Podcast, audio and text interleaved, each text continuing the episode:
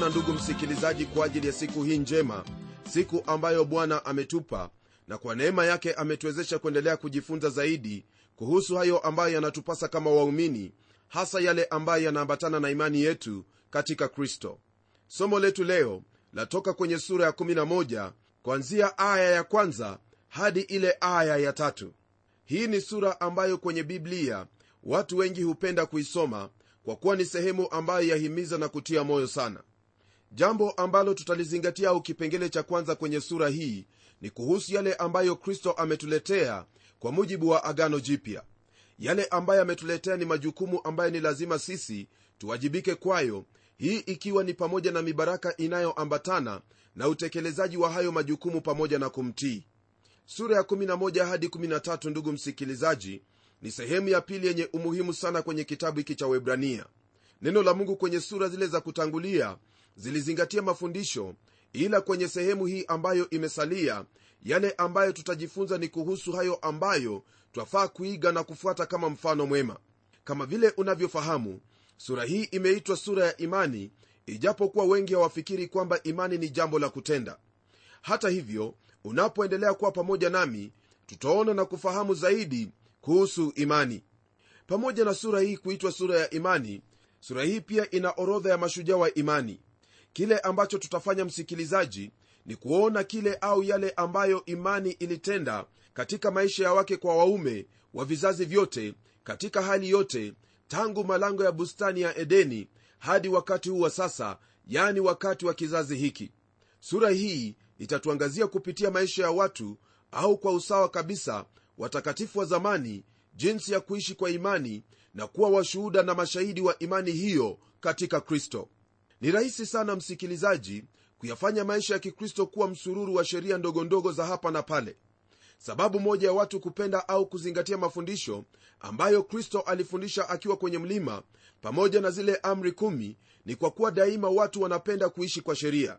Jambo hili waliona katika maisha ya kawaida pia hasa unapomuuliza mtu jinsi ya kufika sehemu fulani mara moja utaanza kupata mlolongo wa visheria vidogo vidogo. Enda hatua tano kisha geuka kushoto chukua hatua kumi kisha geuka kulia rudi nyuma hatua mbili na kadhalika. Daima watu hupenda sheria ili kwamba wafanye yale ambayo wanataka kuyafanya. Lakini kwenye sura hii jambo ambalo tutalizingatia ni njia tofauti ambayo watu wa mungu walitumia. Naam walitembea na kutenda yote kwa imani na wakampendeza mungu kwa hiyo. Na ni kwa jinsi hiyo ambayo watu hao walienenda yaani kwa jinsi ya imani ndivyo mungu anavyotuhitaji kuenenda na kutenda maishani mwetu. Katika sura hii jambo au dhambi ambayo ni mbaya sana tutakayoiona ni hiyo dhambi ya kutokuamini. Elewa kwamba kwa kila dhambi mungu anayo tiba yake yani hiyo damu ya yesu kristo. Hii ni ikiwa kuna toba. Ila mtu anapodumu katika hali ya kutokuamini nasikitika kwamba hakuna lolote ambalo mungu yuwaweza kufanya hakuna tiba au msamaha kwa dhambi hiyo ya kutokuamini. Ndugu msikilizaji huenda hujui kwa nini dhambi ya kutokuamini ni chukizo machoni pake mungu. Basi subiri nami nitakufahamisha kwa ufupi kabisa kwa nini hali ni jinsi hiyo. Fahamu kwamba mungu ameahidi mambo mengi na moja ambayo ni muhimu zaidi ya yote ni uokovu ambao ametupa kwa imani katika mwana wake yesu kristo. Lakini jambo ambalo twaona miongoni mwetu ni kwamba watu wengi wanafanya bidii ya kuwa na matendo mema kwa lengo la kukubalika mbele zake mungu au kupokea uokovu huo. Kwa kutenda jambo kama hili ni wazi au dhihirisho kwamba yeyote anayetenda hilo hana imani katika njia ambayo mungu amechagua kwa ajili ya uokovu kwa hivyo kumfanya mungu kuwa ni mwongo jambo ambalo si kweli hata kidogo. Rafiki msikilizaji kama vile nilisema wakati huo ambapo tulikuwa tukijifunza kwenye sura hiyo ya nne ya hiki kitabu cha webrania tuliona na kudhihirishiwa kwamba hakuna mtu awaye yote atakayeingia jehanamu kwa sababu ya dhambi. Hii ni kwa kuwa sote tu wenye dhambi kwa mujibu wa kitabu cha warumi sura ya tatu aya ile ya 23 ambaye yasema kwamba kwa sababu wote wamefanya dhambi na kupungukiwa na utukufu wa mungu. Kwa hivyo lile ambalo litawafanya wengi kupotea ni dhambi hiyo ya kutokuamini kwenye aya ya 24 ndugu msikilizaji hadi ile aya ya 26 katika sura ya tatu ya kitabu cha warumi neno la mungu latuambia hayo ambayo hufanyika mara mtu anapomwamini yesu kristo au lile ambalo mungu amenena hasa kupitia neno lake yani biblia. Neno lasema haya kuhusu habari ya imani. Wanahesabiwa haki bure kwa neema yake kwa njia ya ukombozi ulio katika kristo yesu ambaye mungu amekwisha kumweka awe upatanisho kwa njia ya imani katika damu yake kwa sababu ya kuziachilia katika ustahimili wa mungu dhambi zote zilizotangulia kufanywa apate kuonyesha haki yake wakati huu ili awe mwenye haki na mwenye kumhesabu haki yeye amwaminiye yesu. Basi ndugu yangu ikiwa uokovu ni kwa imani na neema yake mungu katika kristo yesu hamna nafasi hata kidogo ya matendo mema au matendo ya haki nitakuuliza utazame au kusoma kile kitabu cha isaya sura ya 64 aya hiyo ya 6 nawe utamakinika zaidi kuhusu hayo matendo mema au matendo ya haki. Maana matendo hayo unapoyatenda yani matendo ya haki ni kama vitambaa vilivyo najisi machoni pake mungu. Hiyo ikiwa ndiyo hali hebu basi tuingie kwenye somo letu ambapo kipengele cha kwanza ambacho twakutana nacho ni maelezo kuhusu imani maneno ya kufungua sura hii yani aya ya kwanza ni maelezo kuhusu imani kwa maneno ya biblia. Neno la mungu lasema hivi basi imani ni kuwa na hakika ya mambo yatarajiwayo ni bayana ya mambo yasiyoonekana. Kwa kumsogea au kumkaribia mungu mungu amewapa watu njia mbili za kufanya hivyo leo hii. Naam ni kweli kwamba iwapo utayapeleka matendo yako mema ila hakuna hata mmoja ambaye amemudu jambo hili hii ni kwa kuwa ndugu msikilizaji hakuna yeyote ambaye iwaweza kuhesabiwa haki kwa matendo ya sheria. Hadamu hakuweza wala ibrahimu wala daudi hata danieli pamoja na wengine wengi ambao hatuwezi tukataja majina yao kwa sasa hawakuweza kuyatumia matendo yao kwa msingi wa kuhesabiwa haki mbele za mungu. Kwa sababu hiyo njia ya kumwendea au kumkaribia mungu si katika matendo. Ila watu wengi hawatosheki kwa kupitia njia hii ya imani hii ni kwa kuwa imefikiriwa kwa muda mrefu kwamba imani ni kuamini hicho usichokijua au kuchukua hatua ambayo yaweza kukutumbukiza gizani. Ni kama vile kucheza karata au bahati nasibu. Rafiki yangu iwapo hilo ndilo ambalo waamini imani kuwa basi wewe hauna imani hata kidogo. Kwa kuwa imani ni kuwa na hakika ya mambo yatarajiwayo ni bayana au cheti ya mambo yasiyoonekana jambo ambalo laonyesha au kutufundisha kwamba ni lazima imani iwe na msingi. Ila ni huzuni kubwa tunapowaona watu wengi wakijikakamua kwa hali zote kupitia njia hiyo ya matendo. Kwa sababu hiyo njia ya pekee ya kumkaribia mungu ni kwa imani. Hiyo ndiyo njia ya kwenda kwa mungu. Isitoshe mwenzangu kuna baadhi ya waumini ambao hufikiri kwamba imani ni siri kubwa au kuwa mmoja wa kilabu cha siri ambacho kwa matendo ya namna fulani mungu anampokea huyo aliyetenda hayo matendo. Nao wale ambao hufanya mambo kama haya wao hufanya bidii ili kuamini kusudi jambo litendeke maishani mwao. Kwao imani ni bahati nasibu na siyo njia ya maisha. Ikiwa wewe wafanya mambo kama haya wewe basi hauna imani. Fahamu kwamba siyo jinsi ambavyo wamshikilia kristo ndiyo wapata uokovu bali kristo ndiye anaokoa. Siyo furaha yake ndiyo ya kuokoa bali ni kristo na hata siyo imani yako katika kristo ndiyo ya kuokoa licha ya kuwa ni njia inayotumika ili upate uokovu bali ni katika damu yake ndipo twapata na kupokea uokovu rafiki msikilizaji haya yote ndiyo ambayo imani hushikilia. Nam imani siyo kitu kilicho siri bali imani ni kumwamini yesu kristo na yote aliyoyasema kujihusu na kumuhusu mungu. Napenda ufahamu kwamba imani siyo kachumbari ya kuongezea juu ya matendo mema au matendo ya haki. Iwapo hilo ndilo ambalo wafanya basi elewa kwamba hiyo si imani hata kidogo. Ni lazima imani ikuwezeshe wewe kama muumini kuishi kana kwamba siku zijazo tayari zimefika na yale yasiyoonekana kana kwamba tayari yaonekana. Tazama jinsi ambavyo neno hili linavyosema yani imani ni kuwa na hakika ya mambo yatarajiwayo. Naam hii ina maana kwamba ndugu msikilizaji imani ni msingi wa yote hayo mengine hasa kweli hujijenga juu yake. Au kwa lugha nyingine imani ni hati ya kumiliki.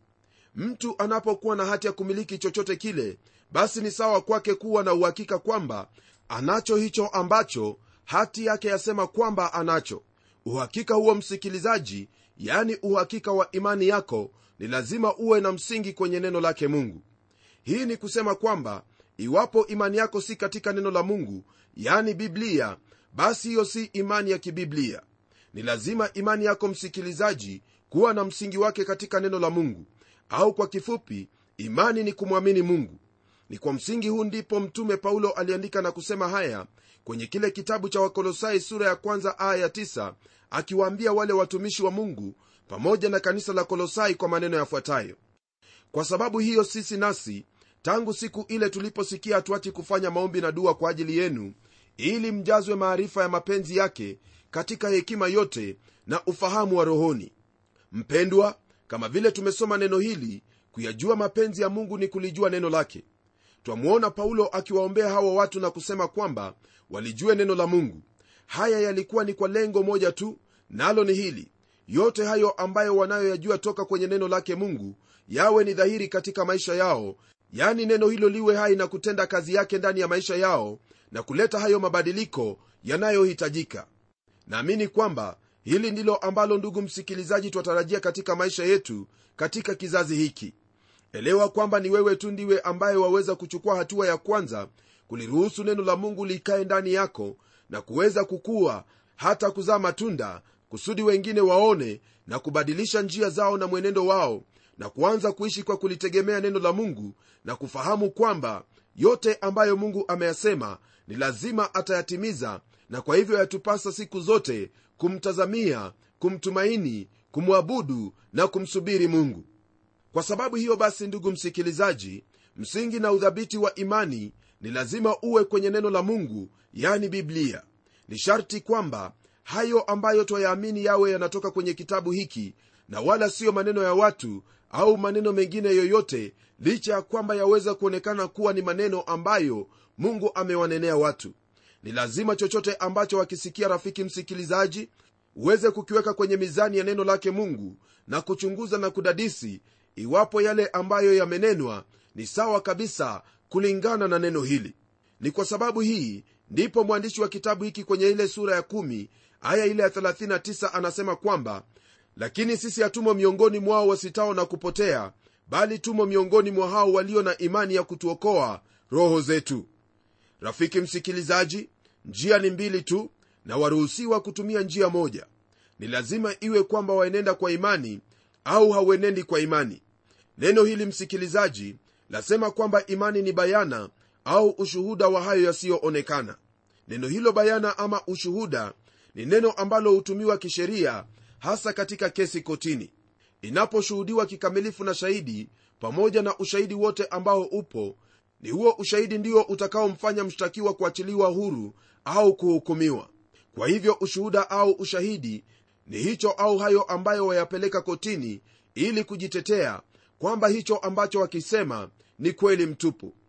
Na kwa taarifa yako ulimwengu wote wa biashara pamoja na hali ya maisha ya kawaida ni lazima kufanya yote kwa imani ndugu yangu imani siyo kubahatisha lolote bali imani ni kuwa na uhakika wa mambo yatarajiwayo ni bayana au ushuhuda cheti ukitaka ya mambo yasiyoonekana. Kwa hivyo ukitaka kuamini basi waweza kuamini. Ni rahisi kuamini mambo mengi yasiyo na msingi wowote mambo ya upuzi lakini mungu hakutaki wewe kufanya hivyo. Anataka imani yako iwe katika neno lake yani biblia. Na hii ni kukuachia wewe chaguo ili kwamba lile utakalochagua hilo ndilo litakuwa uokovu wako au litakuwa hukumu yako. Tunapogeukia aya ya pili neno lake mungu liendelea kwa kusema hivi. Maana kwa hiyo wazee wetu walishuhudiwa. Rafiki msikilizaji labda swali la kujiuliza hapa ni hili. Hawa wazee ni kina nani?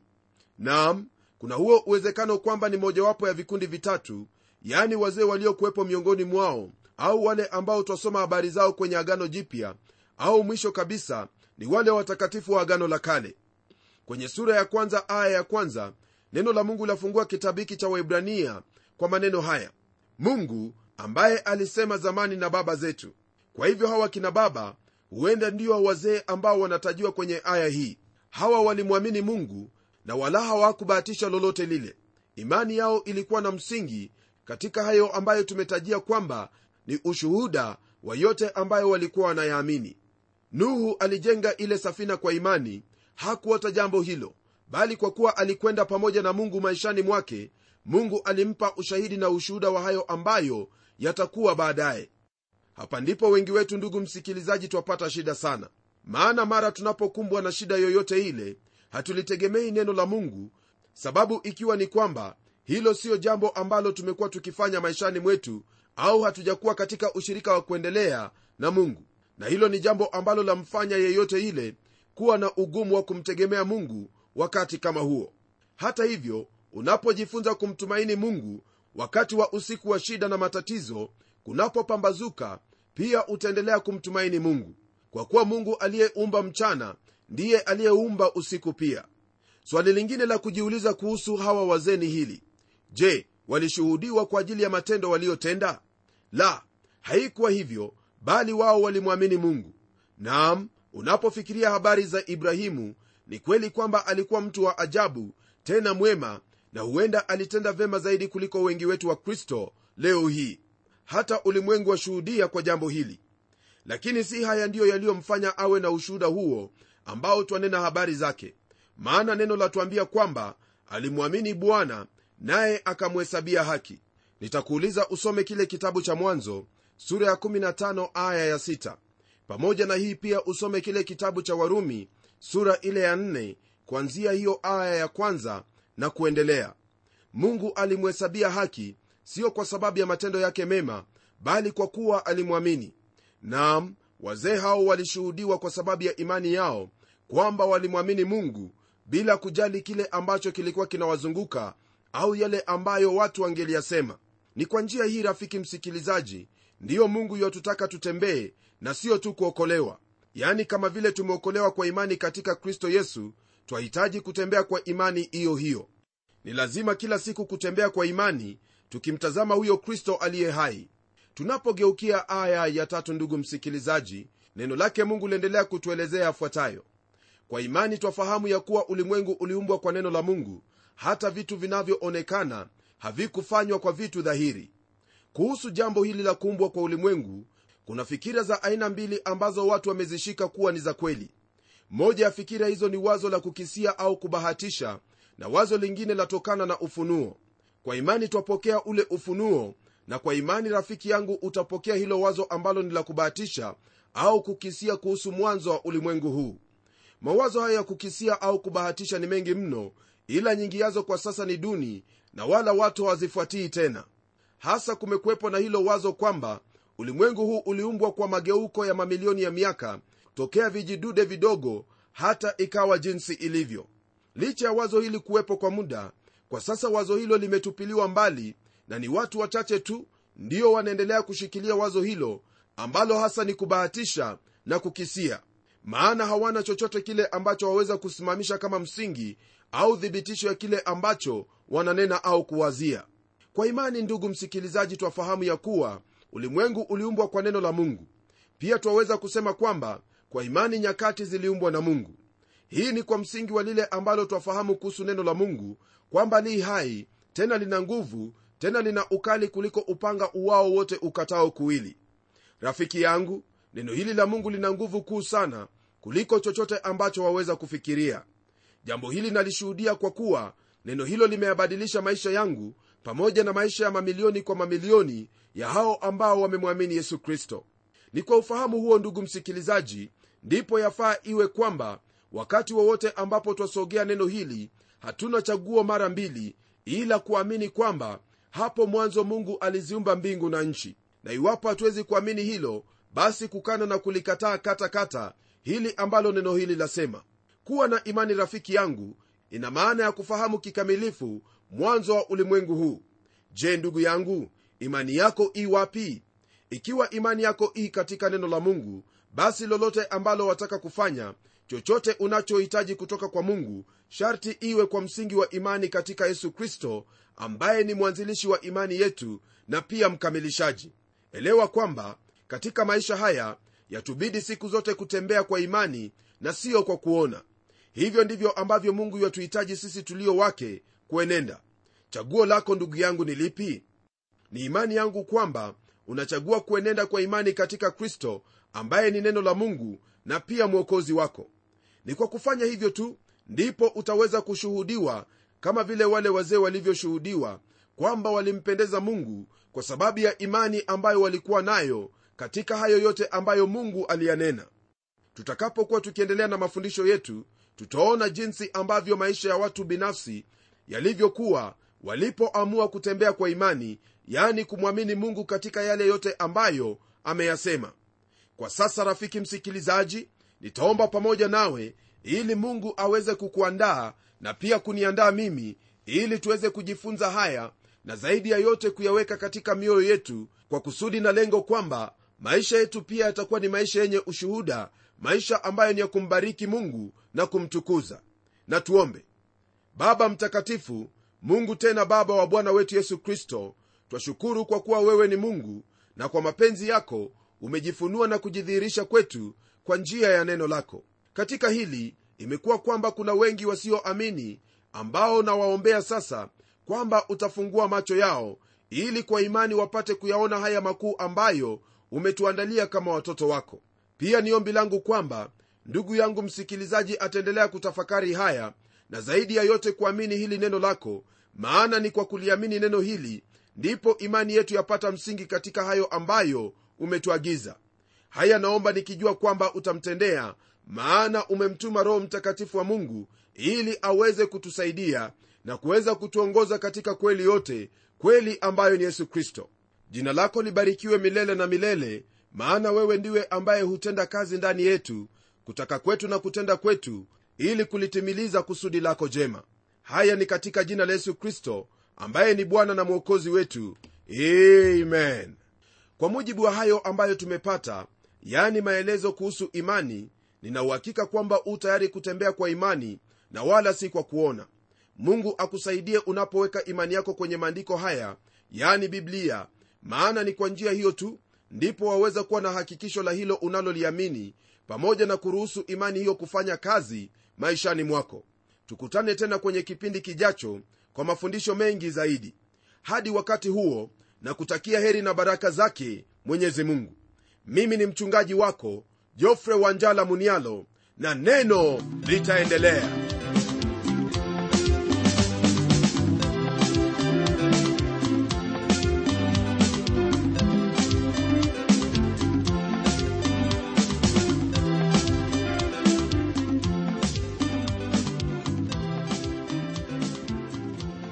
msikilizaji wangu neno ni lazima liendelee. Kwa hivyo hebu tuandikie barua utueleze jinsi hili neno la bwana linakubariki. Anwani yetu ndiyo hii ifuatayo.